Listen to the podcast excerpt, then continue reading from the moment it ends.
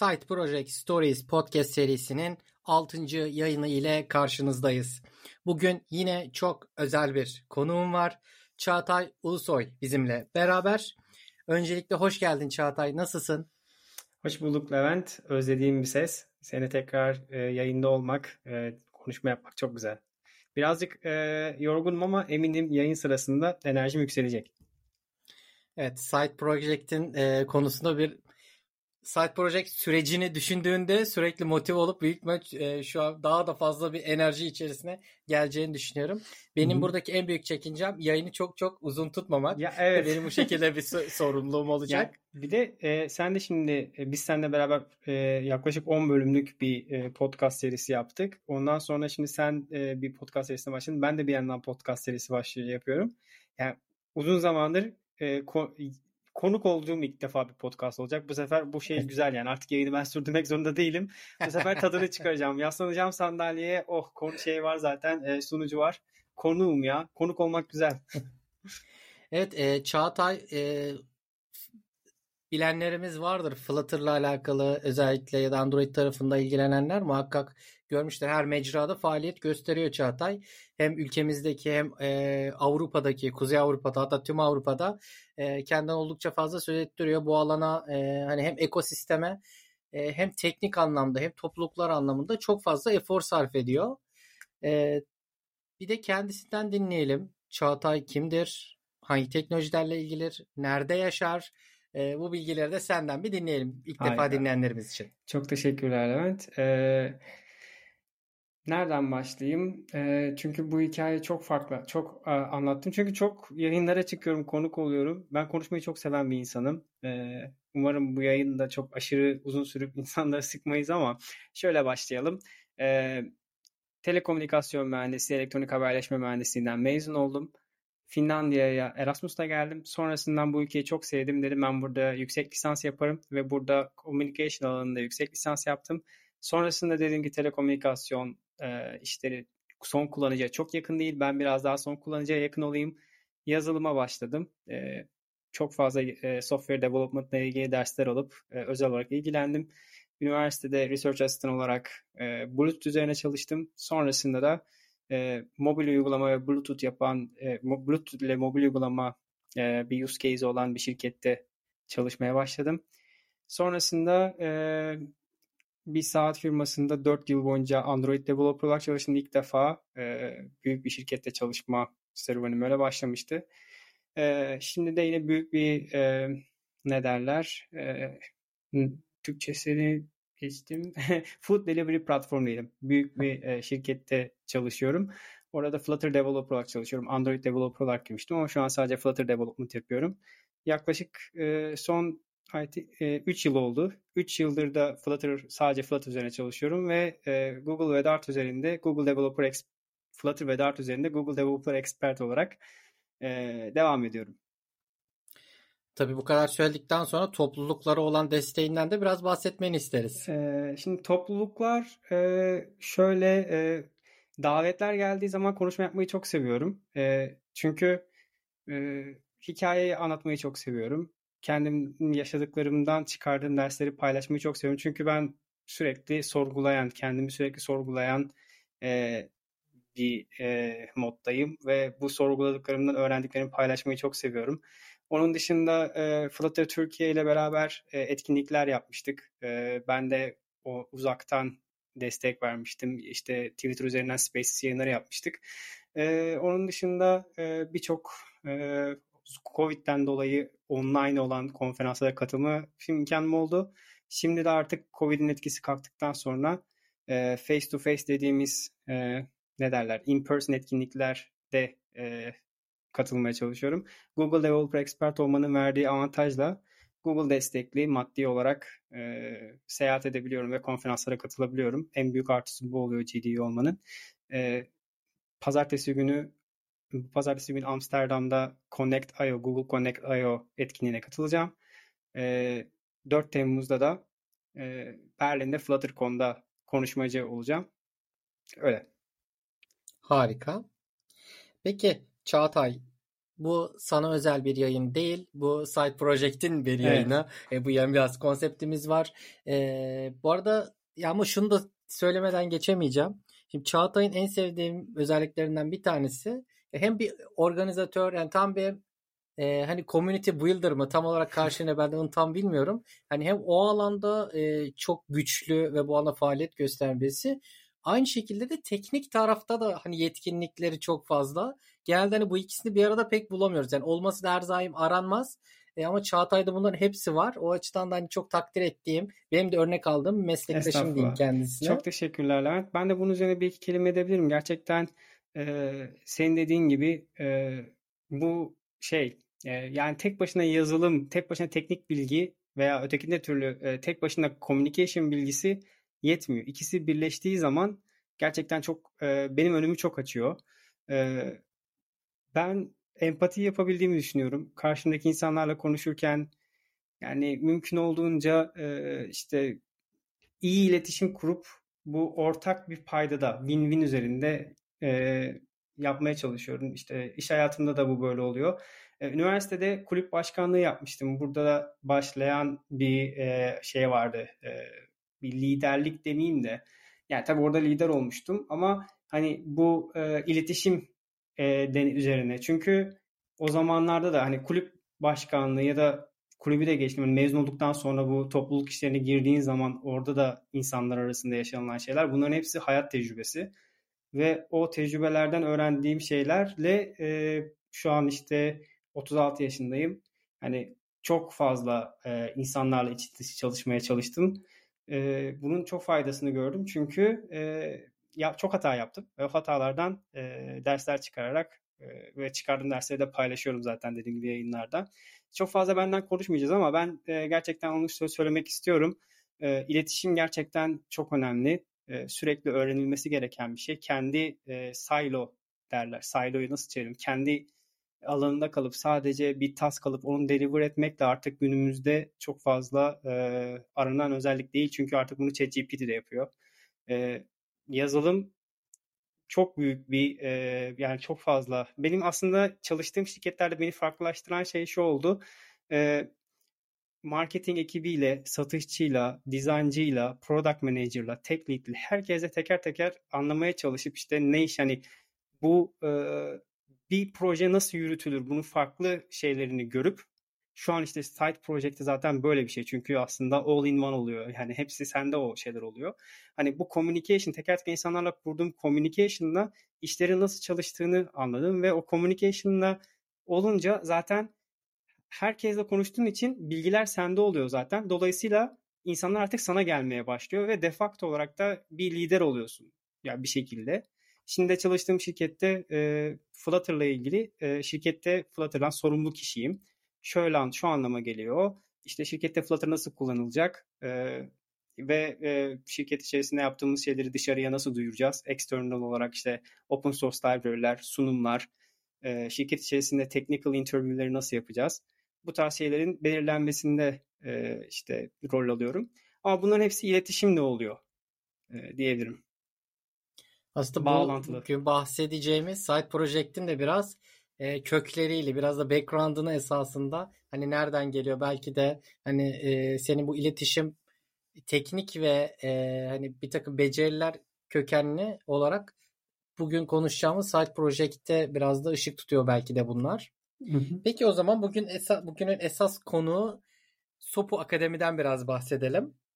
Ee, arkadaşlar Sopu Akademi Google Play ve App Store'da yer alan bir uygulama. Tabi sadece uygulamadan ibaret değil. Esas da diğer site projelerden biraz daha farklı. Biraz daha birkaç adım daha önde diyebiliriz. E, burada mobil uygulamaların e, sadece araç olduğunu e, görüyorum. Web sayfası da var. sopuakademi.com. Oradan da girip bakmanızı tavsiye ederim. Anladığım kadarıyla eğitim kategorisinde bir uygulama, bir proje. İçerisinde bir reklam ya da uygulama içi satın alma seçeneği göremedim. Bu yüzden de aklıma bu e, bu kadar büyük bir projenin gelir modeli nasıl e, böyle bir ihtiyaç var. Bunları da ilerleyen dakikalarda muhakkak konuşacağız. E, yakın zamanda stabil sürümünün Nisan ayında yayınlandığını görüyorum. E, ben de Çağatay sağ olsun beta testlerine bir vesileyle e, girmiştim. E, uzun süredir ben de e, inceleme şansım oldu. İngilizce bir arayüz gördüm ama e, Türkçe de olması lazım. Var şu an var. Evet. Evet. Şimdi e, hani benim son kullanıcı olarak gördüklerim bunlar. Her ne kadar biraz dediğim gibi test kısmında zaten biraz hani ipucular var ama direkt son kullanıcı gözüyle baktığımda bunları görüyorum. E, daha fazla içerikle alakalı bir şey e, göremedim. Çünkü belli kısıtlamalar var. Bunları da e, soracağım. Yani içerisinde senaryo bazlı dersler var, egzersizler var, videolar var. E, Semih'ten muhakkak bahsedelim. Çok e, videolarını izlemesi çok keyifli derslerdeki. E, videolarına erişiliyor. E, bu anlamda Çağatay eksiklerim neler, yanlış söylediklerim o senin kesinlikle ilave etmen gerekenler neler? Kısaca uygulamayı bir de senden dinleyelim. Evet. Şimdi eğitim kategorisinde dedin. Bu çok önemli bir kısım. Zaten eğitim kategorisi olunca böyle e, rastgele reklamlar vermek falan da çok e, böyle mantıklı olmuyor. E, eğitimde e, Finlandiya kökenli bir e, yani fin, Finlandiya'da kurduk bir şirketi. E, aslında biraz daha geçmişe dönersek eğer bu SOPU'dan önce e, benim e, hep böyle öğrenme şeklim kendim site projeklerimle işler yapmam. Daha önce işte girişimlerim oldu. Bir tane App Store'da saat yüzü yapan bir uygulama var işte. Dediğim gibi bir saat firmasında çalışmıştım. Orada çalışırken de bir işte Android Wear OS için saat yüzü yapmıştım. Onun uygulaması duruyor ama işte yani saat satmadığı için Android saat o zamanlar satmadığı için uygulamayı da bıraktım yarı yolda. Sonrasında bir Fince öğreten uygulamaya bahset, başladım. İşte bundan önce bahsetmiştim yayınlarda da. Ama burada da hep bir şeyler engel oldu ilerlemesine. Tıkandı kaldı yani. Ee, başka şeyler girdi araya. Ondan sonra bu site project olayları birazcık böyle hmm, yani dedim ki ya ben iyi kod yazıyorum. Ee, ama bunun işte tek başına başarıya ulaşması için hani pasif olarak gelir olarak başarıya ulaşması için bunun çok daha fazla şeye ihtiyacı var. Bu etrafımdan da görüyorum tabii. Sonra ben site project yapmaya ara verip çok fazla makale yazmaya, konferanslara çok önem verdim işte speaker olmaya. E, sonrasında baktım çok fazla zaman harcıyorum ben bu işlerle uğraşırken. Evet çok şey öğreniyorum ama çok da zaman harcıyorum. Bunun gelir modeline dönüşmesi lazım. Sonuçta e, yani hiçbir yani şey değiliz abi. We are not saint derler. Rahip değiliz yani. Bunu daha, e, daha önce de söylemiştim. Yani sonuçta e, para da kazanmak istiyoruz. Sonuçta ben en güzel yıllarım, gençliğimin en güzel yıllarında bir şeyler yapıyorum, çalışıyorum, maaşımı alıyorum ve boş zamanında da bir iş yapıyorsam eğer ya bu benim geleceğime bir yatırım sağlasın. Biraz da para kazanalım. Bunda hiç gocunacak bir şey yok. Ee, ondan sonra e, arkadaşım benim Semih. E, çok uzun zamandır Finlandiya'da tanışmıştım. O da e, İTÜ işletme mühendisliğinden mezun. Ben İTÜ Telekomünikasyon'dan mezunum. Finlandiya'ya yüksek lisans yapmaya geldi. Entrepreneurship okudu. Aynı üniversitede işte okumuştuk. O Alt Üniversitesi'nde işte okudu. Sonrasında o üniversitede e, negotiation üzerine e, Finlandiya'daki lise öğrencileriyle beraber program yapmaya başladı ve negotiation üzerine e, research assistant olarak orada çalışmaya başladı. Ondan sonra işte üniversitede research asistanlıklar çok böyle 3 ayda bir kontrat yenilenen şeyler. O da tabii bayağı artık bıktı sürekli belirsizlikten ve dedi ben zaten entrepreneurship okudum. Ben bu işe giriyorum dedi ve e, bu eğitim programlarına başladı. Sonrasında hep CTO arıyordu. Bana da soruyordu. Ben yapamam diyordum. Benim vaktim yok bu işleri için uğraşmaya. Çünkü işte o sıralar e, başka şeylerle uğraşıyordum. Şirkette işte e, yoğun gidiyordu. E, sonrasında beni ikna etti Semih bir şekilde. Ben de şöyle ikna oldum. Dedim yani e, tamam artık hani madem para kazanacağız. Çünkü yani ben zaten kod yazıyorum ama bu iş hiçbir zaman tek başına kodla da alakası değil. Bu business'ı yürüt, e, yürütmek lazım ve benimle beraber okuyan çok iyi anlaştığım e, entrepreneurship okumuş bir arkadaşım var. E, o kurduğu business üzerinden dedim tamam ben e, bu CTO olarak, co-founder olarak başlayalım. Ben de uygulamayı e, Flutter ile tabii ki hızlı bir şekilde yazdım. E, milestone'larımız oldu hep. İlk milestone'umuz uygulam e, şöyle. İlk milestone'umuz şuydu. Yani biz başladık from scratch. Her şeye başladık. Tamam bu işi yapıyoruz. Geçen sene Mart ayı başlıyoruz ve Haziran sonuna kadar yapmamız gereken bir milestone var. Çünkü tam Mart ayında biz şeye kabul aldık. Semih başvurdu. Helsinki Education Hub diye bir yer var. Helsinki'de Education kuluçka merkezi. Education şirketlerine yönelik. Oraya girip ve Haziran sonunda bir demo yapılması gerekiyordu. Biz o uygulamayı demoya yetiştirmek istedik. Ve ilk milestone'umuz başarılı oldu. Hani yetiştirdik, orada gösterdik. Orada yatırımcılarla vesaire falan konuştuk. Sonrasında başka milestone'larımız oldu. Ee, bir tanesini e, de e, Türkiye'nin en bilinen okullarından birinden ve Finlandiya'nın en iyi okullarından birinden öğrencileri bir araya getirip e, bir demo yaptık uygulama üzerinden. Bu da başarılı oldu. Ona da yetiştirdik. E, şimdi bir tane daha e, Temmuz ayında yetiştirmek istediğim bir milestone var. Bu milestone'da olunca artık e, yolumuz daha da açık olacak diye düşünüyorum. Harika. Rast gitsin diyelim şimdiden. Teşekkürler. Tabii ki Peki, sen bir sürü soru sordun da ben yine kaptırdım gittim. sen yine aynı soruları sorabilirsin. Hiç sorun değil. Ben bunları zaten hani bazı yerleri böyle kısa geçtim. Ben onların detayını e, almadan seni bırakmayacağım bugün. Çağatay en çok merak ettiğim ama çok basit bir soru. Sopu ne anlama geliyor? İsimlerinizin evet. baş harfi mi diye düşündüm. Acaba Finlandiya Fince'de mi bir ifade? Öncelikle bunu bir açıklayabilir misin? Evet, sopu Fince'de e, anlaşmak demek. Hani tam olarak aslında anlaşmak değil. Hani böyle bir müzakere sonucu bir anlaşmaya var. Mesela bir alım satın yap- yapıyorsun. Orada sopi dersin. Anlaştık değil mi? Yani sopi. Ondan sonra sopu, sopi işte o, o çekimleri falan oluyor ama sopu kelime olarak e, infinitive halinde şey demek, anlaşmak demek. E, o yüzden de çok güzel bir isim oldu. So, kulağa da çok hoş geliyor. Şirketin adı zaten müzakere üzerine bu, anlaşma üzerine. Dolayısıyla Sopu Akademi Anlaşma, Öğrenme, Müzakere Akademisi. Harika. Tam işte bu noktada bu uzlaşı kısmını biraz açalım istiyorum. Bu projeyle beraber e, esasında ne yapıyoruz? Hani bir iletişim dedik, eğitim dedik, hafiften uzlaşı diye girdik ama bu uygulama neye hizmet ediyor? Hedef kitle kim? Bu konuda biraz aydınlatıcı bilgi alalım senden. Evet, uzlaşı e, çok önemli bir şey. E, hayatımızda çok önemli bir şey. Mesela bir işe girdiğin zaman maaş pazarlığı bir uzlaşıdır. Ondan sonra hayatın her yerinde uzlaşı var. E, Finlandiya'da uzlaşıyla çok e, ünlü bir yer. E, uzlaşı kültürü çok yaygın. E, tam olarak hikayesini bilmiyorum ama sanırım Kosova Savaşı'ydı ya da başka bir yerde. Kosova Savaşı diyorum tabii. Kosova şey. 90'lı yıllarda e, Kosova Bosna sorunu vardı. Orada Finlandiya'dan e, müzakereci olmuştu. Fin, müzakere yöneten kişi Finlandiya'daydı. E, yani çok ünlüdür Finlandiya'da müzakere yönetimi. E, burada da e, müzakerelerde de kural hep win-win. Yani win-win değilse eğer hani bir taraf çok daha fazla kazanmışsa o müzakerenin sonucunda o iyi bir müzakere değildir. Biz daha çok iyi müzakere nedir ve nelere dikkat etmeliyiz üzerine bu aslında bir akademi. Yani dediğim gibi müzakere hayatın her yerinde var ve biz de nasıl iyi müzakereciler e, müzakerelere hazırlayabiliriz üzerine. E, normalde bu eğitimler Zoom üzerinden oluyordu. Biz e, PDF'leri e, Zoom üzerinden önce işte senaryolar var tabii. Biraz daha geriye gidelim. Çünkü ben şu an her şeyi biliyorum ama dinleyiciler hiçbir şey bilmediği için evet. onu biraz daha structured bir şekilde anlatmam lazım. Olay şöyle oluyor. Bizim yaptığımız eğitim uygulamalı bir eğitim. Ve bu uygulamalar şöyle oluyor. Simülasyonlarla oluyor. Mesela bir e, alım satım. İlk olarak alım satımla başlıyoruz. İki kişi oluyor. Bir dağ bisikletinin alım satımı üzerine. Senin sen dağ bisikletini satıyorsun satıcısın. Ben de alıcıyım. Benim bir hikayem var. Sen benim hikayemi bilmiyorsun. Senin bir hikayen var. Ben de seninkini bilmiyorum. Biz iki tarafa confidential brief veriyoruz. Yani iki tarafın bilmediği briefleri veriyoruz. Sonrasında diyoruz ki e, anlaşın, yani müzakere edin.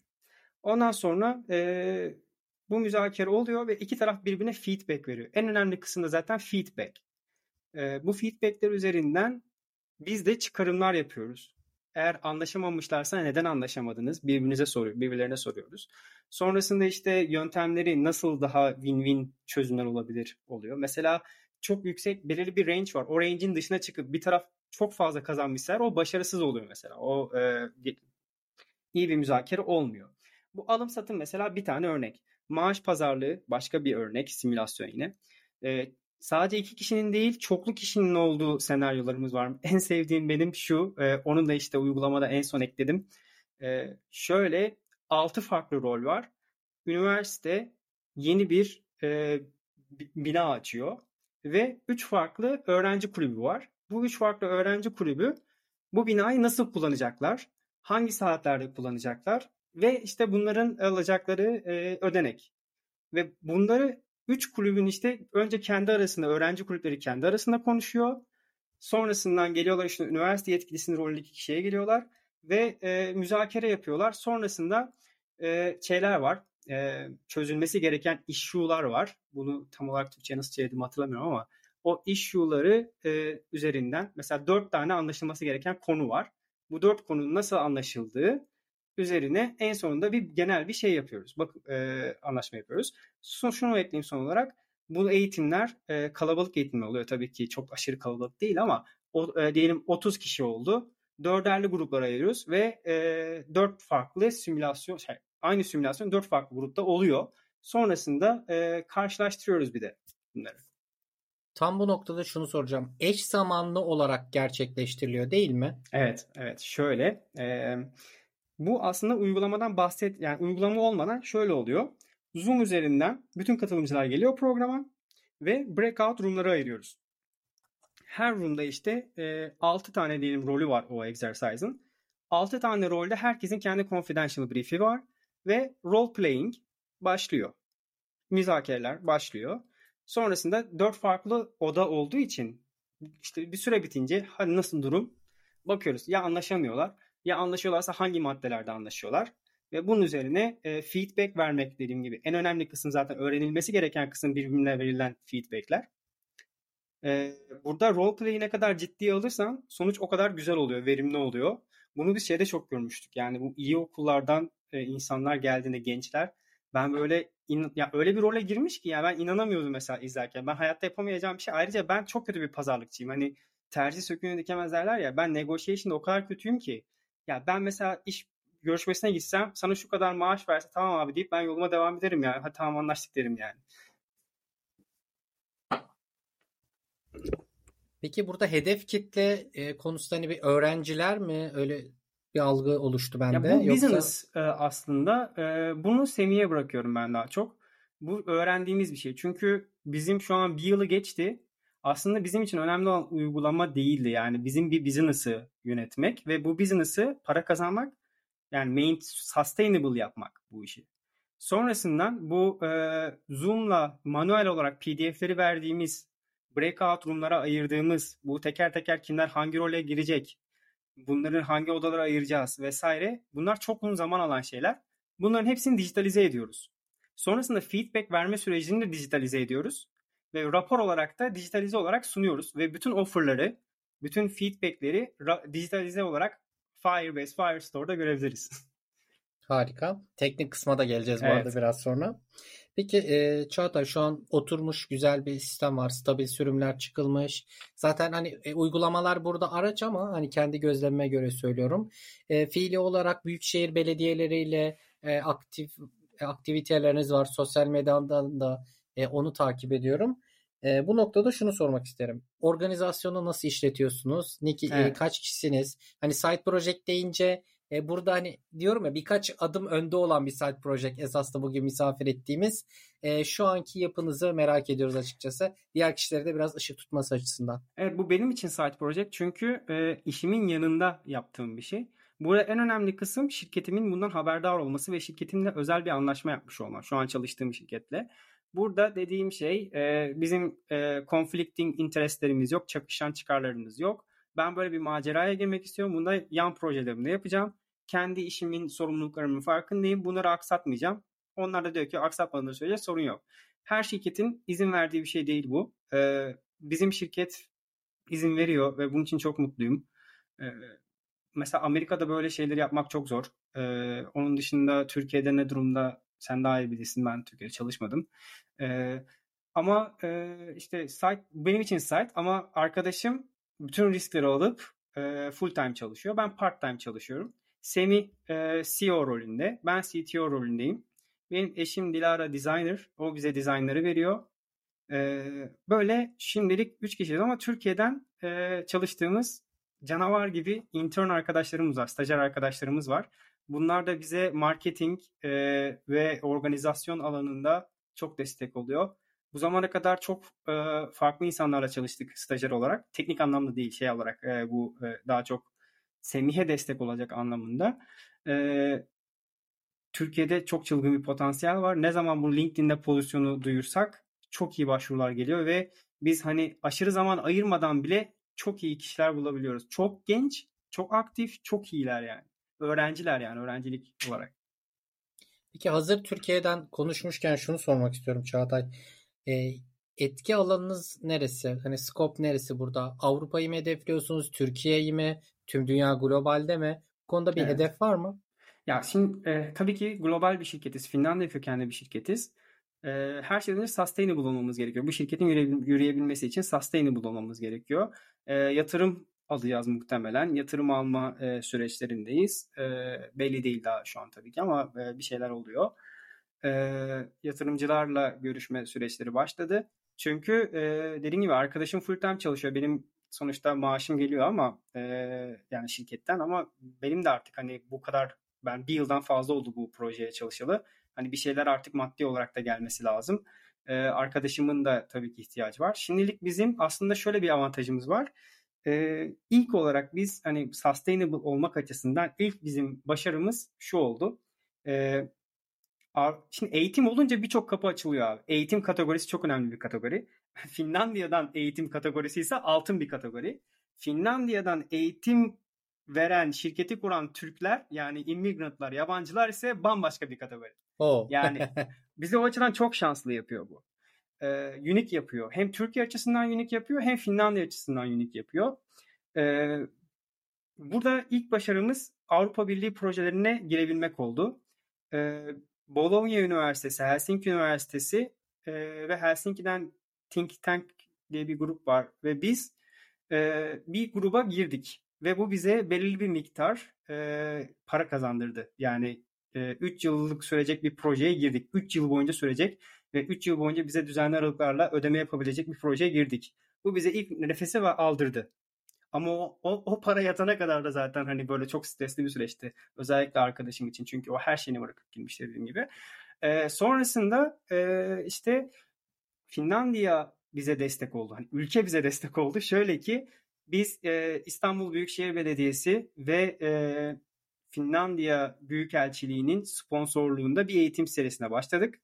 Sözü gelmişken de bu eğitim serisinden bahsedelim. Son başvuru 25 Haziran. Bu bugün ayın e, 15'i.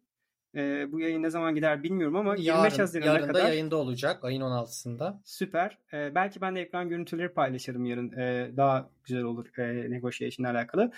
E, 25 Haziran'a kadar olan bir eğitimimiz var. Bu eğitimlerin hepsi ücretsiz oluyor şu an. Çünkü biz bunun maddi olarak e, Finlandiya e, Büyükşehir Belediyesi, Finlandiya Büyükşehir Belediyesi, İstanbul Büyükşehir Belediyesi ve Finlandiya Büyükelçiliği e, sponsorluğunda e, işte diğer paydaşlar da var. Bu paydaşların da ismini verelim. Zemin İstanbul Veri Laboratuvarı.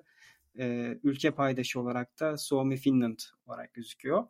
E, ücretsiz olarak bu eğitimlere katılabilirsiniz arkadaşlar. Başvurun çünkü e, geçen yaptığımız eğitimler yani Türkiye'nin en iyi okullarının yani müdürleri yani en iyi okul derken şu an isim vermeyeyim ama hani çok üst seviye insanlar katılıyor bu eğitimlere. Yani farklı kategoriler var tabii ki şu an Young Negotiators var Temmuz'da ama ondan önce genel olarak hani yaş ortalama sınırı olmadan e, bir eğitimimiz vardı. Farklı kategorilerde oluyor. Yani çok ciddi e, kurumlarla görüşüyoruz. Çünkü dediğim gibi Finlandiya eğitim, müzakere, e, teknoloji de işin içine girince bayağı bir insanlar ilgi e, duyuyor. Peki Çağatay burada yatırım dedik, e, işbirlikleri dedik. Şimdi birçok side project'in her ne kadar bir gelir modeli olsa da işte reklamlar, uygulama satın almalar vesaire hani biraz daha önün açılabilmesi için e, yatırım alması gerekiyor. Dış kaynak olarak e, biraz daha yüklü para girişini olması gerekiyor. Böyle bir sermaye gerekiyor. Bu konuda hani belki teknik kısımda e, hani Semih kadar değildir. O olsa belki onu da misafir etmiş olsak daha fazla şey e, görebilirdik ama sen de bu bu sürecin içerisinde olduğunu biliyorum kısmi olarak.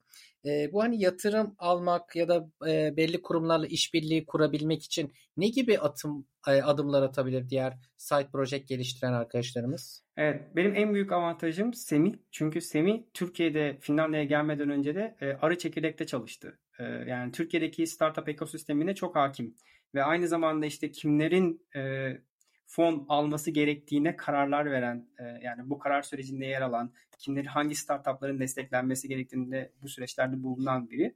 E, biz de e, Finlandiya'dayken tabii ki e, hedefimiz e, ilk olarak Finlandiya'da iş bulabilmek, iş yapabilmek.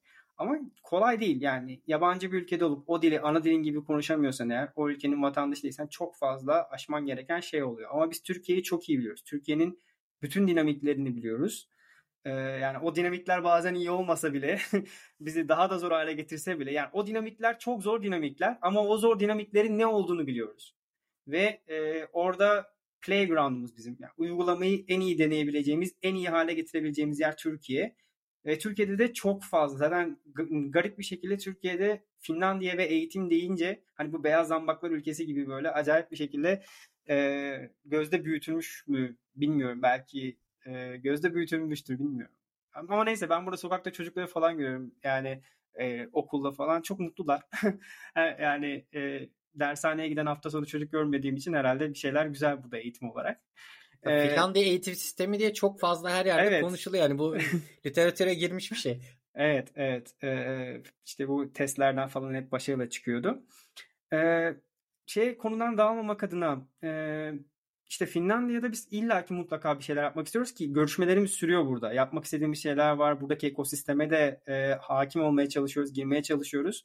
Ama bunun çeşitli adımları var. Mesela Finlandiya devletinden de direkt maddi olarak ciddi anlamda destek alabiliriz ama bunun stepleri var. Yani mesela senin şirket olarak bankanda belirli miktar para olması gerekiyor. Ee, sanırım 30 bin euro şirket olarak kazancın olması gerekiyor. 30 bin eurodan sonra başvurabiliyorsun. Mesela bizim ilk şeyimiz şu oldu.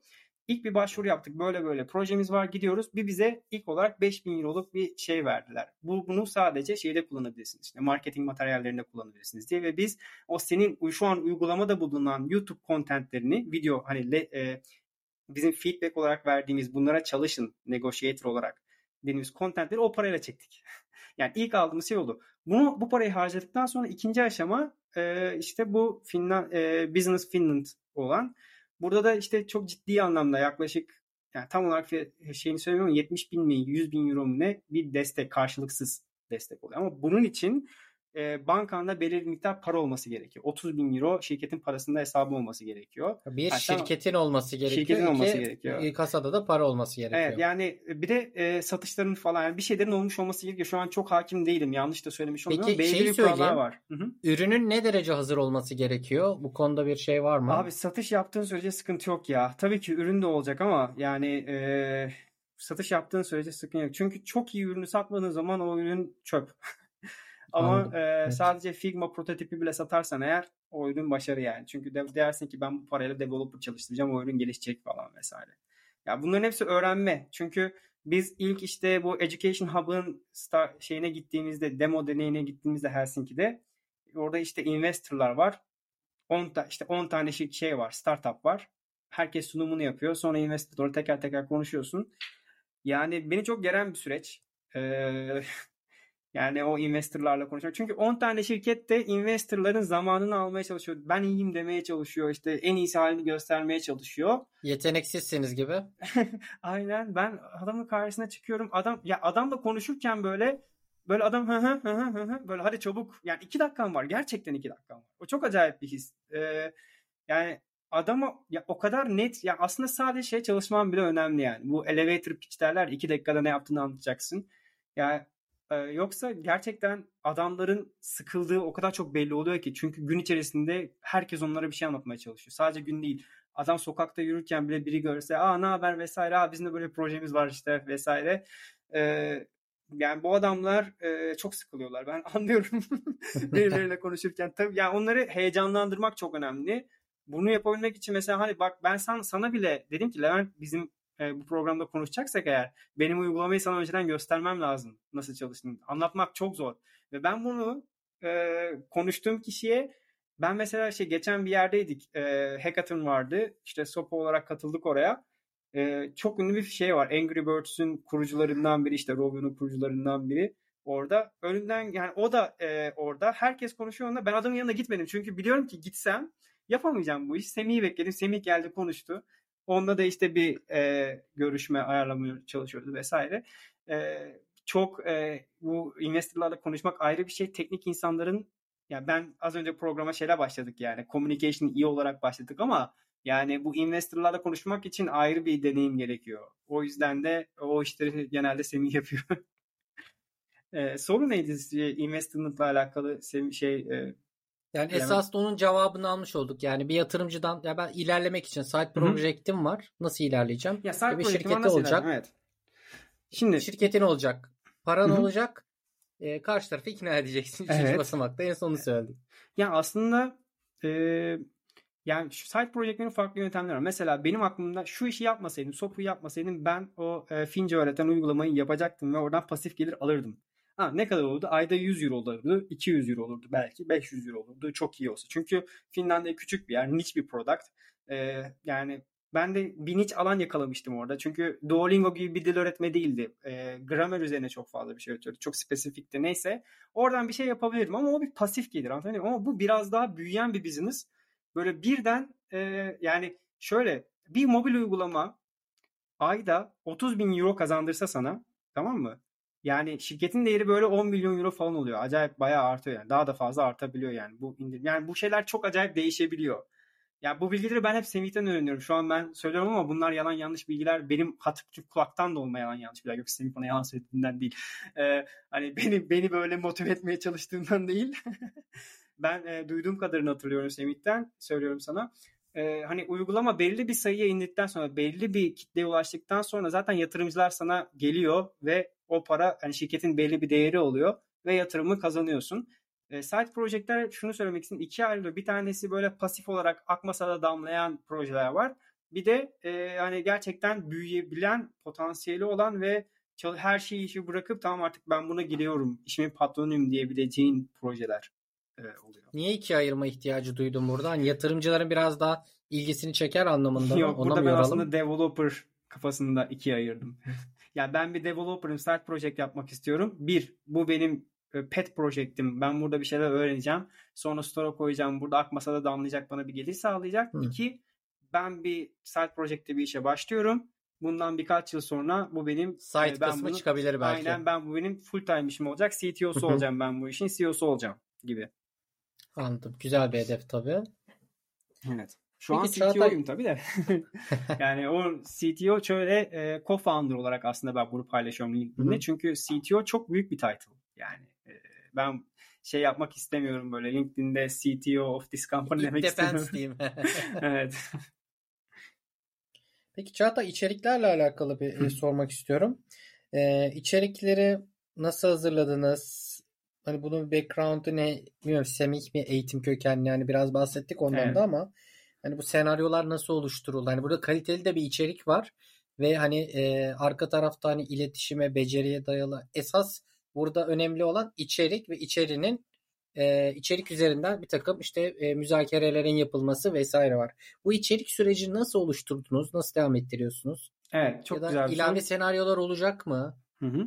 Ya eğitim çok acayip bir e, sektör. Sen de zaten e, daha önce çalıştığın yerde bunu hep konuşuyorduk. İşin içine çocuklar girince olağanüstü e, de, dikkatli olman gerekiyor. Evet. Eğitim de aynı şekilde. Mesela feedback sürecine ver girdiğin zaman karşı taraf böyle çok aşırı discouraging bir şey söylerse eğer mesela onu da bir şekilde engel olmamız gerekiyor. Anlatabildim mi? Yani e, bunu pedagoglarla falan görüşmek gerekiyor. Ya benim bizim şansımız Semih bu işin üniversitede e, eğitimini aldı.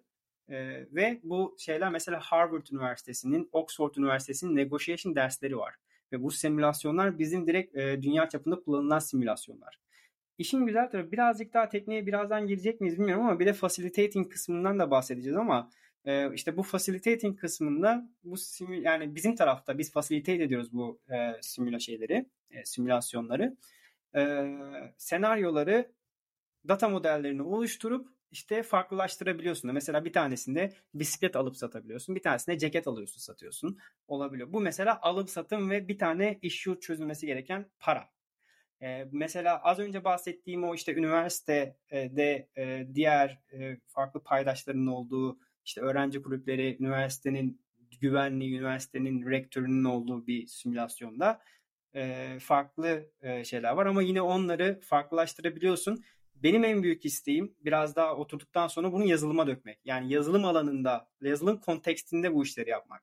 Mesela e, sen benim şu an olduğum rolde mesela Flutter'da dediğim şirket, şu an çalıştığım şirkette Flutter'ın e, competence lead'i olarak e, işte konferanslarla bir sürü işte sponsorluk anlaşmaları, işte nasıl destek olacağız, nasıl gideceğiz, oradan bedava mesela bir konferans diyor ki sizin şu an 4 tane bedava ticket'ınız var ve bizim şirketlere 8 tane Flutter developer var diyelim.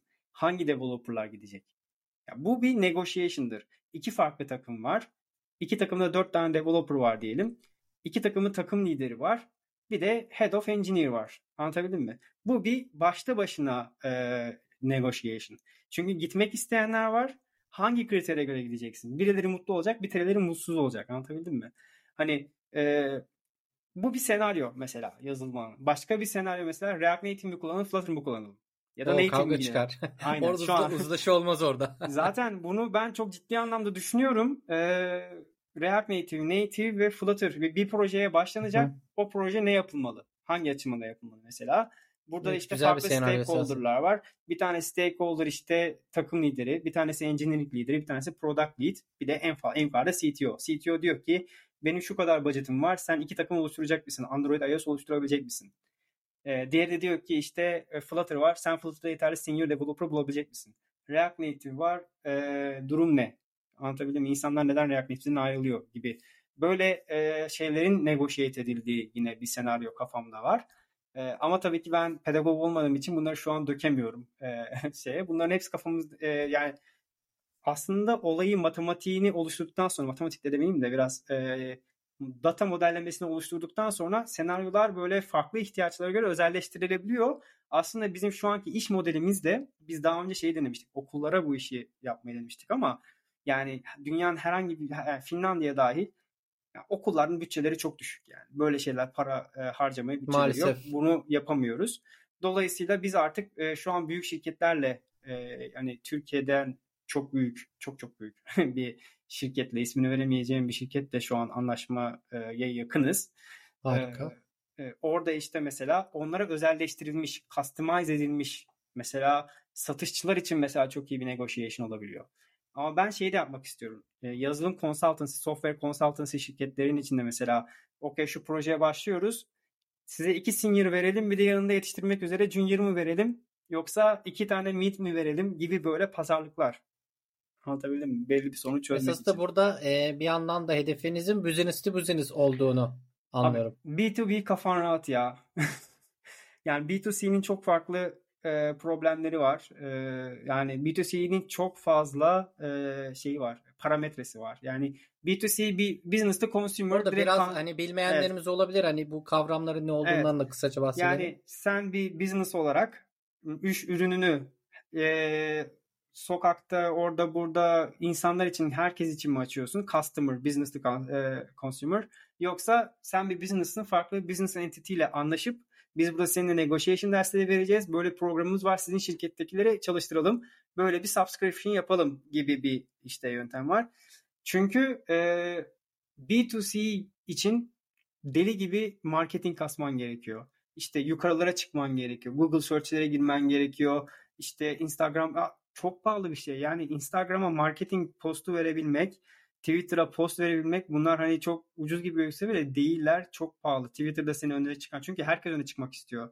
Ve insanlar evet. da e, ne kadar çok ad görürse o kadar sıkılıyorlar. Zaten adleri ad block denen bir şeyin çıkmanın temel sebebi bu zaten. Ad görmek istemiyoruz ama o reklam da bir şekilde görülmesi, aradan sıyrılması gerekiyor. Herkesin yapmak istediği şey reklam olarak öne çıkabilmek. Ya sen bir küçük bir startup olarak diğer şirketlerin önüne nasıl geçeceksin yani? Yani organik olarak işte çok mümkün evet. değil. ya bunun için tabii marketing dahileri var. Marketing dahilerine verecek paramız da yok. Yani kurucu olmadığı sürece. Evet. Side ee, projectlerin bir dezavantajı. En temizi B2B. Yani küçük şirketler için B2B. Bu benim görüşüm tabii. Öğrendiğim bir şey. Şu an ben bunu hani e, de facto bilgi bu böyledir değil de hani benim içine girip de öğrendiğim. Çünkü ben startup olarak B2B startup'ında da çalıştım. Orada da kafam rahattı böyle. Kesinlikle ben de aynı görüşteyim. Yani bu artık kendim de bir proje yaparken ya da başkalarına tavsiye ederken biraz da hani business to business alanında e, ya para orada yani net e, biraz daha yani spesifik biraz daha hani kelimeler olacak ama eğer gelir elde etmek istiyorsan business to business'ın e, çünkü şirketlerin bütçesi var. Oraya odaklı bir şeyler yaparsan biraz daha fazla evet. ilgi görürsün. Diğer türlü biraz daha son kullanıcıya biraz daha hani vitrinde olursun vesaire ama belki karnın doyurman bile e, mümkün olmayabilir. İki tarafın da çok zorluğu var. Ee, şöyle B2C'nin de zorluğu e, çok fazla kişiye ulaşmaya çalışıyorsun. B2B'nin de başka bir zorluğu sen bir şey satmaya çalışıyorsun ama senin gibi herkes satmaya çalışıyor. Evet, Dolayısıyla şu. burada kişisel ilişkiler ve network ona çıkıyor. Biz de işte Finlandiya'nın markasını öne çıkarıyoruz. Eğitim eğitim olayını öne çıkarıyoruz ve bir başarı hikayesi anlatmaya çalışıyoruz. Finlandiya'da böyle bir şey yaptık olarak. Ve bunu e, Finlandiya'da da şu an hani her ne kadar şu an müşterilerimiz ya da daha doğrusu beraber çalıştığımız kişiler, müşteri demeyelim, beraber iş yaptığımız e, paydaşlar Türkiye'den şimdilik ama Finlandiya'da da görüşmelerimiz sürüyor. Harika. Peki şimdi CTO'muzla ne konuşalım? Biraz teknik konuşalım. Evet. E, Çağatay şunu merak ediyorum. Ee, sanıyorum dinleyicilerimiz de merak içerisinde olabilir bu noktada. Hangi ee, teknolojiyi kapsa... kullandın? ikinci soru. Çok merak ediyorum. ondan önce biraz daha e, basit bir sorum Tabii olacak. Tabii ki Flutter yani. E, bu, bir e, tane çok... mi app Hı-hı. var, birden fazla mı evet. aplikasyon var? Bu çünkü mesela e, uzlaşı faaliyeti gerçek etkinliği gerçekleştirilirken bir yandan da bu işin yönetilmesi var. Ee, yani herkes aynı uygulamayı mı kullanıyor? Birden fazla uygulamam var. Web sayfasından da katılınabiliyor mu? Hani bu product kısmı konusunda bilgilendirebilir misin? Evet. Şimdi burada aslında bizim asıl olayımız e, unutmamak lazım ki biz bu süreci e, insanların yüz yüze yaptığını unutmamak lazım. Çünkü bir sürü şu an piyasada e, AI ile negotiation, şu an ChatGPT ile negotiation yapabilirsin. Ama ChatGPT ile yaptığı negotiation'la gerçek hayatta insanla yaptığı negotiation eğitimi hiçbir zaman bir olmaz. Dolayısıyla biz demek istiyoruz ki insanları bilgisayar başından kaldırın, birbirleriyle iletişime sokun ve bu iletişimden öğrensinler. Ee, bu amaçla bu uygulama sadece bir tool. O tool'da e, bu prosesleri hızlandırmaya çalışıyor. İnsanların birbirleriyle olan iletişimini maximize etmeye çalışan bir tool. Yani ne işe yarıyor? Bir facilitator kısmı var. Bir de negotiator kısmı var. Şimdi biz yola çıkarken sadece negotiator kısmına odaklandık. Dedi ki bir uygulama yapacağız. Bu uygulamayı negotiatorlar indirecek ve birbirlerine feedback verebilecek, birbirlerine offer verebilecek. Bu offer'ı e, kabul edecekler veya reddedecekler işte teklifleri. Böyle bir yolla şeye yola çıktık. E, sonrasında e, dedik ki yani açıkçası ben fark ettim. Ya bizi çok ciddi anlamda bir yani facilitation gerekiyor. Yani her ne kadar Zoom üzerinden de bir şeyler çözülse, PDF'ler elle de verilse, ta- takımlar oluşturulsa bunların hepsi çok fazla manuel iş ve çok time consuming çok fazla. Çünkü insanları sen 30 kişiyi bir araya getiriyorsun ve burada 30 kişiye ha bir dakika bekle ben şu an takımları oluşturuyorum. İşte bir dakika şu an size rolleri vereceğim. Herkes rolüne hazır mı arkadaşlar? Arkadaşlar herkes hazır mı? Gibi böyle e, teker teker insanları manuel olarak kontrol etmektense bir şeyde uygulamada bütün statüsü bütün 30 kişiye hakim olabiliyorsun. Ne yaptıklarına hakim olabiliyorsun. Bu Negotiator uygulaması yola çıkarken bir diverge oldu e, aslında. Dedik ki Airbnb'de bir model var biliyor musun? Bir hostingsin yani bir host edebiliyorsun bir de kullanabiliyorsun. Airbnb bunu ikisini aynı uygulamaya atıyor. Yani profil değiştirebiliyorsun. Her şey bir uygulamada. Ama evet. biz şey ben daha doğrusu CTO olarak dedim ki biz Airbnb olmayacağız. Çünkü çok komplike edecek o olayları. Ben dedim ki bir tane ayrı uygulamamız var. Facilitator uygulaması. Bir de negotiator'ların kullandığı uygulama var. Biz Facilitator uygulamasını alacağız. E, session'ları oluşturacağız. Bu session'larda takımlar oluşturacağız. insanlara rolleri atacağız ve süreci kontrol edeceğiz. Bu şeyde. Negotiator'lar birbirlerine işte bu session'a girecek birbirlerine teklif verecekler ve birbirlerine feedback verip sonrasında raporları görecekler. İki farklı uygulamaya karar verdik sonrasında. Ee, bu teknik açıdan bir kişinin yapabileceği bir iş mi? Bir kişi, iki uygulama. Şöyle, e, Facilitator Negotiator uygulaması, Android ve iOS uygulaması etti 4. Bir de bunun developer ve prod versiyonlarını düşününce, production versiyonlarını düşününce 8 farklı configuration var burada yani. Bazen e, kafayı yiyorum. Çünkü e, tabii ki çok iyi architecture gerekiyor bunu yapabilmek için. Doğru architecture'ları da işte bir buçuk yıllık deneyim sonucunu oluşturmaya çalışıyorum ben. E, ilk başlarda birazcık bocaladım. Yaptığım hatalar oldu. E, ama sonrasında toparladım. Mesela ilk başta yaptığım hata, en büyük hata e, farklı repozitörler kullanmakta. Sonra monorepo'ya geçtim.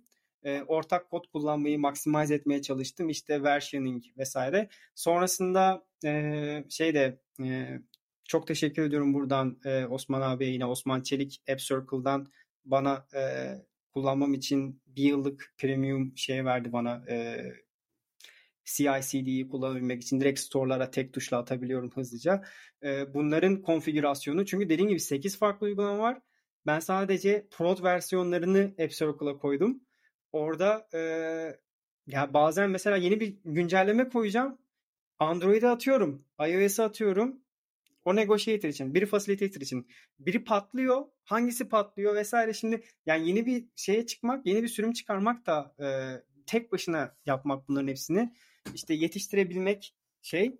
Geçen beni işte e, şirket içerisinde hackathon vardı. İşte hackathon'a katılayım mı katılmayayım mı? Ben dedim benim hayatım olmuş hackathon zaten. Yani e, iş çıkışında çalışıyorum. Hafta sonunda e, tabii hayata da kaçırmamaya çalışıyorum bunları yaparken. Komünite işleriyle uğraşmaya çalışıyorum bir yandan da. Hani hepsine bakınca e, zor bir süreç. Çok iyi architecture olmazsa kafayı yersin. ya soruna gelirsek eğer tabii ki yine tekrardan ben çok saptım tabii ki. İki farklı uygulama var. Bir tane uygulama e, store'larda değil. Facilitator uygulaması. O sadece test flight'ta ve bizim istediğimiz kişiler kullanıyor onu. Çünkü şu an biz facilitate ediyoruz ama bizim daha önce eğitim verdiğimiz kişiler de facilitator olmaya başladı. Onlar Enterprise'a da e, bir geçiş olacak gibi. E, e, yani facilitator uygulaması biraz daha eksklusif. E, store'larda şimdilik olmayacak gibi ama olabilir de. Facilitator uygulamasının bir güzel tarafı da şu. E, senaryoları değiştirip yeni egzersizler yaratabileceksin mesela. Anlatabildim mi? Hani çok customize edebileceksin. Yani bu business nereye evrilir şu an çok olarak tam olarak bilmiyorum. Şu an bizim tek istediğimiz bir şey var. Maintain, e, maintainable ve e, sustainable olabilmek. E, yani para kazanabilmek. Çünkü ya bu çok heyecanlı bir iş. Herkesin, katılan herkesin yani biz NPS topluyoruz işte, skor topluyoruz eğitimlerden sonra. Bize 10 üzerinden kaç veriyorsunuz? Ya 9.8 mi öyle bir şey almıştık. Yani herkes çok iyi, çok memnundu. Maşallah. Ee, çok e, ben e, dışarıdan izleyen biri olarak keşke ben diyorum hani öğrencileri görüyorum öyle. Keşke benim de zamanında böyle eğitimlerim vesaire olsaydı diyorum. Ee, önemli bir şey. Ee, evet genel olarak iki tane uygulama var diye döndük. Peki iki uygulama da bunların arka tarafında ne var? O zaman malum evet. soru gelsin. Evet, Hangi teknolojileri kullandın? tabii ki Flutter var. Ürün yerleştirme kısmını Evet ürün yerleştirme. Yani şimdi benim aslında bu kadar Flutter advocacy yapmamın sebebi, bu kadar çok Flutter'ı övmemin sebebi şu. Abi ben tek başına 8 farklı konfigürasyon çıktı alabilecek uygulama yapabiliyorum. Çok hızlı bir şekilde. Dün e, eşimle işte Semih bir arada bir işte e, feedback sayfa şey rapor sayfasını düzenlediler. Semih'e ben akşama direkt gönderdim. Hızlı bir şekilde yaptım. Semih sabah yazmış işte sesten hızlı, ışıktan biraz yavaş gibi. Böyle çok hızlı geliştir. Gerçekten çok hızlı geliştiriyorum Flutter'la. E, zaten günde sürekli kullanıyorum. Firebase beni çok yani inanılmaz bir şey Firebase. Firestore real time. Çünkü bizim real time çalışması lazım. En önemli Aynen. kısım. O noktada evet. da e, çok önemli bir e, ihtiyaç. Onu sanıyorum yine Firebase'de gidermişsiniz. Evet, Firebase real time olarak müthiş. Firestore e, orada. Yani streamler çok güzel akıyor. E, data yapısı da aslında bu, bu aralar ben ben Firebase zamanında çok yüklendim. Hatta dedim bak AWS'e geçiyorum dedim.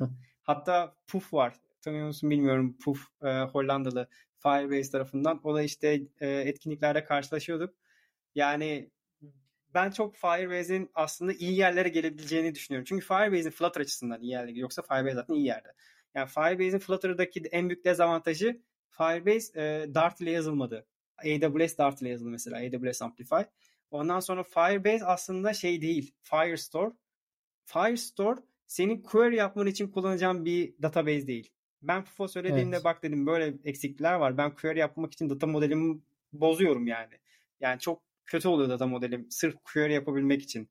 O da dedi ki Firebase sadece indexing, Firebase'in Firestore'un en büyük özelliği indexing yapmak. Yani senin milyarlarca doküman içerisinde, milyarlarca fazla söylüyorum, milyonlarca doküman içerisinde bir dokümanı en kısa sürede sana ulaştırmak için optimize edilmiş bir tool Firestore. Ama query ile değil yani kompleks query'leri handle etmek için değil bunun farkındalar ve yeni olarak OR özelliği getirdiler Firebase'e mesela. Tam onu söyleyecektim. Evet. En çok aranan şeylerden e, biri özellikle bir şey içerikleri filtrelemek istediğimizde vesaire çok karşımıza çıkar ya da search'lerde. Evet. Count mesela özelliği getirdiler.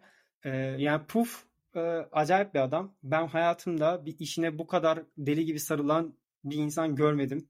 Zaten Firebase Flutter yazınca karşına çıkabilecek tek insan, en büyük insan, en çok bilinen insan Puff. Ee, deli gibi bağlı işine. Firebase, deli gibi Firebase advokisi. Zaten adamın hikayesi şu. E, Stack Overflow'da o kadar çok Firebase sorusu cevaplıyor ki. Sonrasında Firebase'den işe giriyor. evet, güzel e, bir teknolojiden bahsediyorduk. Yani, tabii ki arkasında evet, burada zorlandıklarını da bahsetmeni Hı. mesela e, hani teknik anlamda seni zorlayan şeylerden de bahsetmeni. Çünkü evet. artık belli bir e, olayın çapı büyüyor gün geçtikçe. Ya, e, evet. Bu anlamda hoş biraz önce bahsettin mimariyle alakalı mesela bir düzenlemeler yapmam gerekti vesaire. E, seni ilave zorlayan bir şey oldu mu? Şimdi ChatGPT'den önce ve sonra diye ikiye ayırabilirim. E, ben bu işe from scratch başladığımda Mart ayında geçen sene ChatGPT falan yoktu ortada. Dolayısıyla biz burada olan her şeyi data modellemesi yapmam gerekiyordu benim. Yani işte bir exercise'da bir exercise'ım var. Bu bir data modeli. Bu exercise içerisinde brief'ler var. O brief'in içerisinde brief ID, işte brief dos description, e, title'ı e, vesaire gibi böyle field'ları var. Exercise'in içerisinde e, işte ne var başka? Şu an çok hatırlamıyorum. Neyse bir exercise bir entity. Sonrasında exercise'dan session'lar oluyor. Yani exercise'den instance yaratıyorsun. İşte instance değil de session yaratıyorsun. O session, her exercise'in bir session'ını yaratıyorsun. O session'ın içerisinde farklı modeller. Mesela participant'lar var. Ee, işte başlangıç tarihi, bitiş tarihi, session'ın statüsü.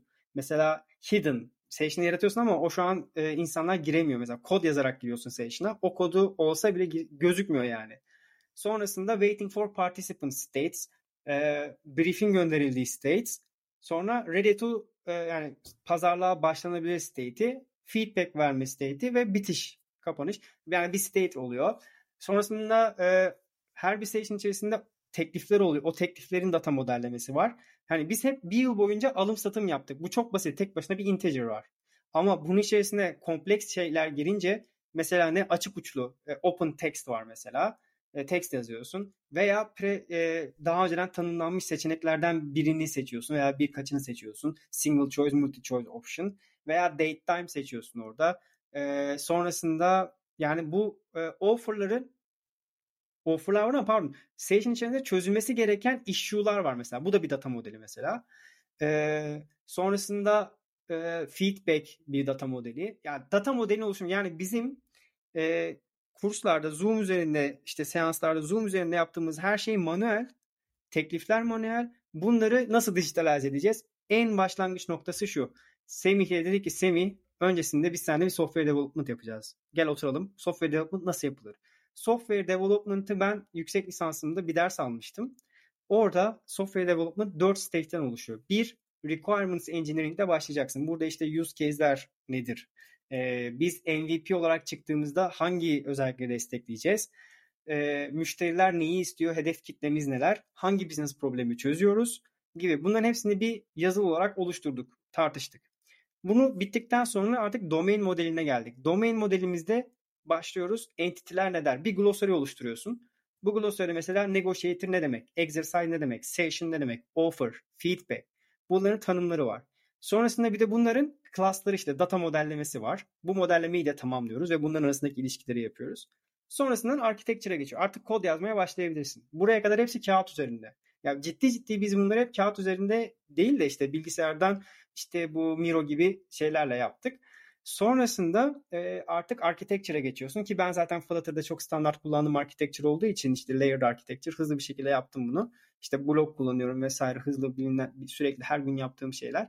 E, architecture çok hızlı oluyor. Son aşamada testing. Testing Allah verdiyse yani e, bu kadar dediğimiz. kısıtlı bütçeli olabilecek testing, e, monkey testing hızlı bir şekilde yapıyoruz. E, sonrasında evet yani uzun bir süre bunu yaptık. Store'a teslim ettik. Store'lardan da işte şimdi Temmuz ayının işte en büyük milestone'umuz e, bu sizin de girebileceğiniz e, 20 Haziran'da bitecek başvurular. Orada eğer siz de 25 Haziran arasında, bu arada. 25 20 Haziran, değil evet. mi? 25 Haziran bak benden iyi biliyorsun.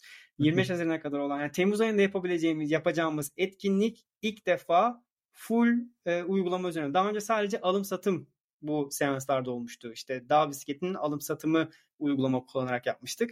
Şimdi e, 4 farklı senaryoyu e, kompleks bu az önce bahsettiğim işte üniversite öğrenci kulüplerinin olduğu senaryo dahil e, kompleks senaryoları da e, ilk defa deneyeceğiz. Hatta e, faaliyet e, ne zaman bu arada? 25 Haziran son katılım. E, şey hmm, bir saniye. Temmuz ayı boyunca olacak. Toplamda 12 bir saat sürecek. Süper. Farklı gruplar var. Evet. Evet. Yani e, burada öğrendiğim şey aslında e, sıfırdan koda başlayıp bir datayı modelleyip e, son kullanıcıya ulaştırmak. Bunu zaten benim günlük hayatta yaptığım bir şey. Yani iş yerinde yaptığım bir şey ama iş yerinde sıfırdan başlamadım koda. Ve baştan sona CI, CD dahil her şeyine dokunmadım. İlla dokunduğum yerler oldu ama hep bu farklı insanlarla beraber dokundum. Burada karları ben alıyorum yani. Bütün her şeyi ben alıyorum. Ee, en büyük öğrendiğim şey monorepo e, kafan rahat. Gerçekten hiç boş kompleks alaylara girme. Bir de işte mümkün olduğunca e, code reuse yani iki farklı uygulama olduğu için SOAP'u, Negotiator ve Facilitator e, bir de bizim ortak komponentlerimizin olduğu e, Fire, mesela en önemli şey şu. Firebase'imiz var. Firebase klasımız ortak. Yani Negotiator ve Facilitator'ın Firestore'la yaptığı şeyler uygula. Yani iki, iki farklı uygulama aynı database'e bağlı. Dolayısıyla bütün operasyonlar aslında bir class içerisinde. Mesela Negotiator Firestore ile ilgili e, ya da işte Session ile ilgili. Mesela so, Negotiator Session'ı kapatamıyor ama Facilitator Session'ı kapatabiliyor. Ama bir tane class var. Bir met yani kapatma metodu o bütün o metotlar bir class'ta.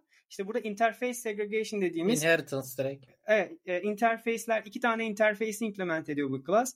Bir tane implementi işte birini SOAP'u Negotiator uygulaması implement ediyor. Bir de Facilitator interface implement ediyor. Hani bu tarz böyle abstraction over concrete classes dediğimiz çok temel architectural e, şeyleri e, yararını bizzat gördüğüm şeyler. Peki Çağatay e, burada App Store ya da Google Play'e e, uygulama çıkarken sorunlarla karşılaştınız mı? Ben yani, bu konuda evet. daha önce sen de söyledin çocuk uygulamaları geliştiren bir şirkette evet. çalıştığım için o konuda epey bir e, App Store zedeliğim olmuştur. E, senin karşına çıktın böyle şeyler? Abi işte tek başına teknolojiyle uğraşmanın en en zor tarafı bu. Yani kod mu yazacaksın, bunlarla mı uğraşacaksın, işte CI/CD ile falan. Yani mutlaka e, CI/CD olması lazım. Yerli malı kullanmak isterseniz işte App Circle yoksa CodeMagic var. E, ben işte bunu hızlandırıyor. Yani teker teker elle çıktı al, e, store'a yükle çok sıkıntılı. Ama e, gerçekten çok stresli, sıkıntılı süreçler. Yani özellikle ya ben e, birkaç yıl önce çok uzak değil yani 2020 yılında App Store'da 2019'da şey Play Store'da Android'de site projektimi geliştirdiğimde tak tak tak atıyordum APK'ye çıkıyordu. Şimdi o kadar çok şey dolduruyorsun ki ya özellikle bu privacy olaylarından dolayı evet. Yani artık ya lanet olsun tamam tak tıkla tıkla tıkla tıkla geç.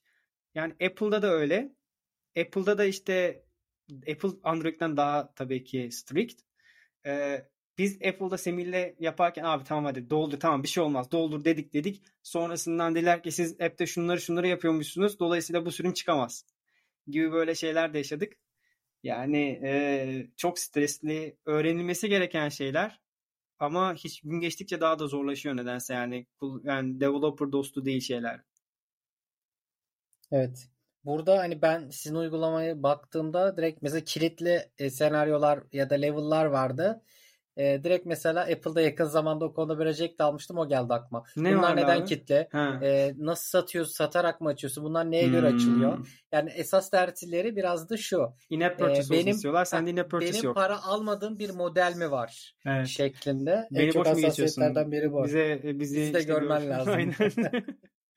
ya bizde e, o kilitlerin olmasının sebebi şu. E, biz onları aslında premium content olarak yapmak istiyoruz tabii ki. Premium contentleri de B2B anlaşmalar üzerinden yapıyoruz. Apple satın uygulamacı satın alma yok yani. Anladım. Yani uygulamacı Peki. satın alma olsa %30'unu Apple'a bahşiş vereceğim. Yani bahşiş değil mi? Ya hakkıdır da zaten bana öyle bir ortam hazırlamış ama ya biz ne kadar kazanıyoruz ki 130'unu Apple'a şey gibi e, o şimdi tartışmaya açık bir şey hani e, zaten yıllıkta işte. bir bedel ödüyoruz nihayetinde. Ya vesaire. yıllıkta ödediğimiz bedel Onu... neyse orada review ediyorlar falan onların da hani hakkı var ama Yani e, Bu arada o oranlar da değişiyor. Ben yakın zamanda hani e, gelir kısmında kendim olmadığım için net bir şey söylemem ama o oranın da bir düşmüştü bir, bir sene önce vesaire. E, Google Play tarafı da olabilir. Çok emin Hı. değilim. E, ama tabii ne kadar az o kadar iyi diyelim kesilmesi. ya işte B2B olmanın avantajı o oluyor. Yani yani direkt consumer'a gitse in-app store, in-app'ten işte satın alacaksın, purchase satın alacaksın ama evet B2B'den Sizinki şu anki modelde siz mesela business'te business işlettiğiniz için süreci Evet. online bir hizmet satmadığınız için direkt olarak hı. Apple bu konuda size bir reject e, çıkarmıyor diye Henüz anlıyorum. çıkarmadı. En son son çıkardığı reject'in sebebi çok komikti çünkü biz Semih'le böyle bu privacy checkleri atarken abi bas ya tamam dediğimiz böyle third party ile paylaşıyor musunuz vesaire bir sürü şeyler vardı. Onlara biz ya paylaşmıyoruz şimdi ama hadi tamam dedim geçtik. Sonrasında dedi ki eğer bunu yapıyorsan eğer şu diyaloğu göstermek zorundasın. Şimdi ben o Evet. yani şu an release'e atacağım. Bir tek blocker o kaldı yani. Diyalogu göstereceğim. Store'a gidecek yani. Peki yayınımızın yavaştan e, sonuna gelelim hı. ama e, önümüzdeki dönemde ne gibi future'lar bizi bekliyor onu bir duymak isteriz. Ee, Sürprizi şimdi olanlar hariç yani paylaşmak Şöyle istediklerini tabii tabii ki. ki e, bizim eğitimlerde bu uygulamayı gösterdiğimiz zaman herkesin fikrini alıyoruz ve herkesten canavar gibi fikirler geliyor. Çok güzel fikirler geliyor. Çünkü çok heyecanlı bir şey.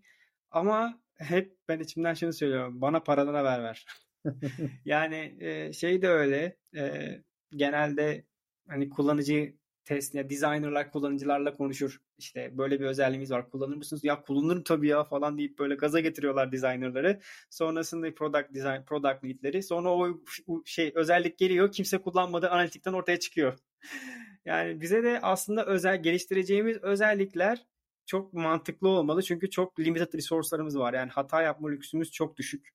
Ee, çok az yani o, onu yapmamamız gerekiyor. Mesela benim çok üzerine çok çalıştığım birkaç tane özellik vardı mesela. Onboarding ilk kayıt olduğunda böyle bir AI botla şey veriyordu. e, sana bir sürü sorular soruyordu. Dolduruyordun onları işte doğum tarihini dolduruyordu. Şehirleri dolduruyordu. E, nerede hangi okulda okudun? E, hangi şehirde yaşıyorsun? Gender'ın ne? gibi sorular soruyordu. Bu soruları niye soruyoruz? Şöyle e, 30 kişi var diyelim sınıfta.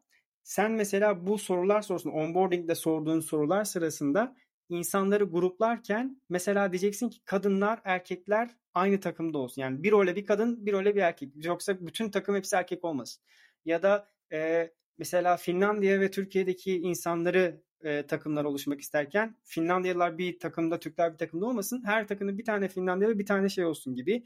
Böyle her bir e, özelliği benzer, aynı veya nötr olarak e, seçerek bir e, yap, şeyle machine learning'le şey yaptık burada. E, nasıl desem benzerlik oluşturduk. Yani e, likelihood e, özellikle işte vektörlere göre yani işte yaşadığın şehirler birbirine işte lokasyon olarak birbirinden ne kadar uzaksa aynı takıma girme olasılıkları o kadar arttıracak şekilde ya da genderlar ne kadar birbirinden farklıysa aynı şeyde olacak şekilde aynı takımda olacak şekilde bu Python kodu var bunun işte bizim data e, scientist arkadaşımız var e, o da e, yarattı ama orada API'yi daha oluşturmadık uygulamaya o hedeflerden biri machine learning Harika.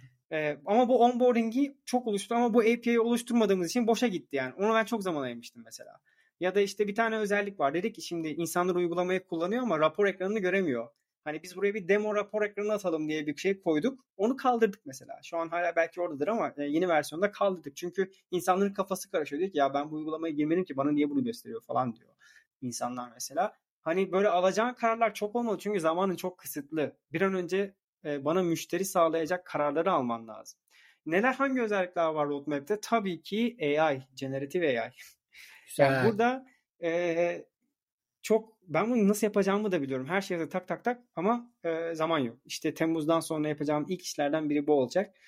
E, şöyle aslında biz direkt AI ile negotiation olayında değiliz. Çünkü bunu herkes yapabiliyor. Bizim en büyük artımız insanları birbirine yakınlaştırmak.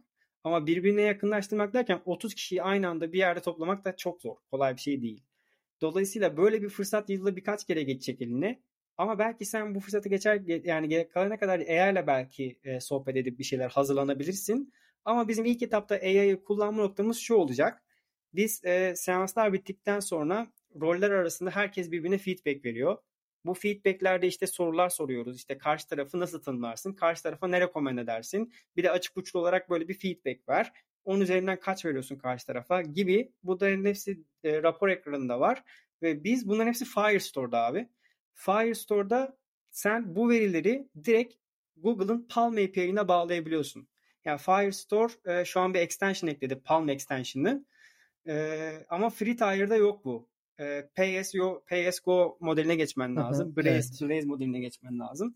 Yani bizim ilk etapta yapacağımız şey bu feedbackleri e, okutup Palm API'dan AI generated bir suggestion vermek. İlk işimiz bu. İkincisi machine learning kullanarak bu takımları hani de, e, bu Python'da yazılmış kodumuz var. Şimdi Firestore'a Cloudflare şeye geldi. E, Cloud Functions'a Python desteği geldi ama ne derecede şu an işe yarar bilmiyorum. Yoksa kendi şey backend'imizi oluşturup oradan işte data belki gönderebiliriz. İşte request'ler gönderip orada takımlar oluşturabiliriz. Ee, sonrasında artık business nereye evrilirse öyle özellikler ekleyeceğiz. Anladım. Harika. Rast gitsin diyelim süreç. Çok teşekkürler. Peki son olarak diğer site project geliştiren meslektaşlarımıza, arkadaşlarımıza ya da bu yola yeni çıkmak üzere olanlara altın tavsiyelerin var mı aklına gelen? Evet, delegate etmek çok önemli. Yani e, bir tane designer yani bu işe girerken tabii ki işte ikiye ayırmıştım. O yüzden ikiye ayırmıştım. Yani burada akmasa da damlar dediğimiz yolu sen 5 kişi danaya girer gibi girersen e, sana o akmasa da damlasa da çok düşük paralar gelecek. Anlatabildim mi? E, hani böyle gerçekten büyük paralar getirecek yani işin büyüyeceğini düşünüyorsan eğer buna tek başına girmemek lazım. Burada hep delegate etmen lazım. İşte e, bir tane CEO olacak, sana business ayarlayacak.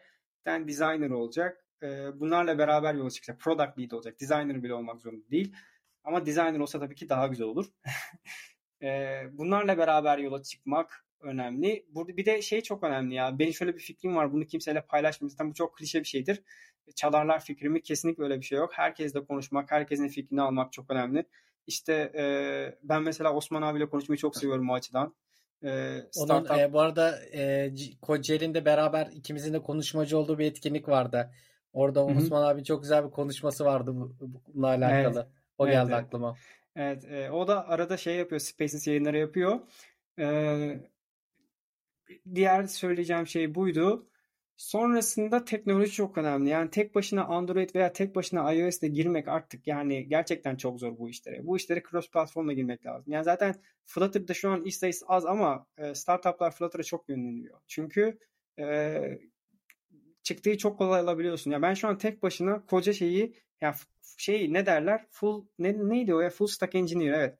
Yani e, full, baştan aşağı her şeyinde yer, alıyor, yer alıyorum projenin ve Flutter bunun çok önemli yerinde. Kalbinde yani.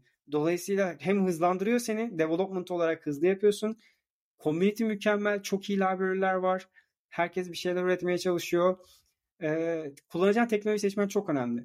Ee, şeyde architecture çok önemli. Architecture senin işini kolaylaştırabiliyor. Çünkü startupta pivot çok kolay oluyor. Pivot dediğimiz şey ne? Bir yola çıkıyorsun sonrasında bakıyorsun bu yolun sonu iyi gitmiyor. bu yolun sonu e, kötü hemen pivot edip e, farklı bir şey. Mesela şimdi bizim negotiator diyelim battı diyelim. Yani kimse almıyor bu eğitimleri. Direkt facilitator uygulamasına yönelip hani bu tarz mesela ice breaking etkinliklerinde bu facilitator'ı kullanabilirsin mesela. E, sonuçta takım oluşturmak var. State'leri var. Benzerleri bir takıma koyup farklılıkları işte bir takıma koyup gibi şeyler var. Buna pivot deniyor. Mesela dolayısıyla hani fikirlerin çok çabuk değişecek. Uygulamaları yani özellikleri çok iyi koyman lazım.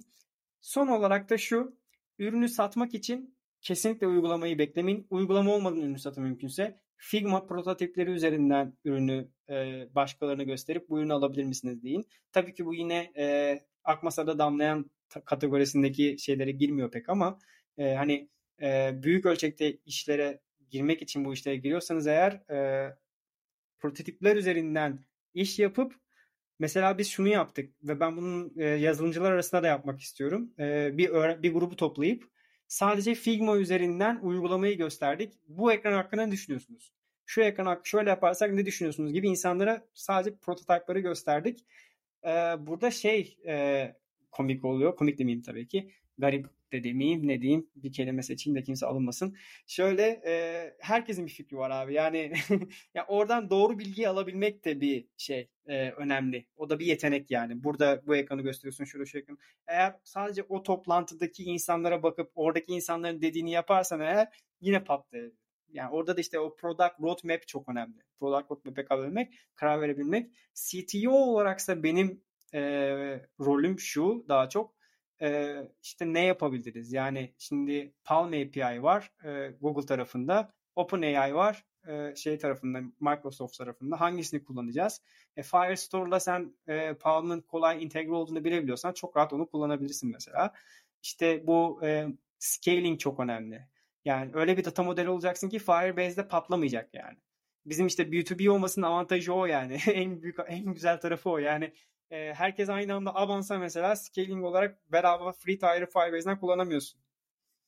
E, işte CTO olarak da teknolojiden sürekli haber vermem gerekiyor. Beni Finlandiya'da tutan şey zaten bu. Biz her zaman edge yani teknolojinin ucunda, dibinde, alfasında en son çıkan neyse onu hemen uygulamaya koyma şeyi var, e, kültürü var burada. Hani burada da işte Sopu'da da bizi farklılaştıracak şey bu Finlandiya'nın hem negotiation kültürü, eğitim kültürünü teknoloji kültürüyle birleştirebilmek var. Altın tavsiyeler için teşekkür ediyoruz. Gerçekten e, güzel bir başarı öyküsünün ardından. Başarı mı daha dur ya. ben yani şu an Store'larda yerini almış çok güzel işbirlikleri var. Yatırımlar da belli evet. bir seviyede ya, var. Bizim evet. site projekçiler açısından güzel bir başarı Aslında hikayesi. Aslında şimdi biz e, yani ben çok böyle şeyim e, çıta çok yüksekte olduğu için hani başarı böyle bir geriye yaslanıp ya evet abi sen dünyanın en büyük bütçeli büyükşehir belediyelerinden birinden dünyanın diyorum yani en büyük bütçeli şehirlerinden biriyle iş yapmışsın. Ülke sana sponsor olmuş. Finlandiya hani orada direkt Suomi logosu yazıyor. Bu bir başarıdır yani. E, çok dünya Türkiye'nin en büyük holdingleriyle işte e, görüşmeler yapıyoruz. Arkadaş Semih hallediyor bunu.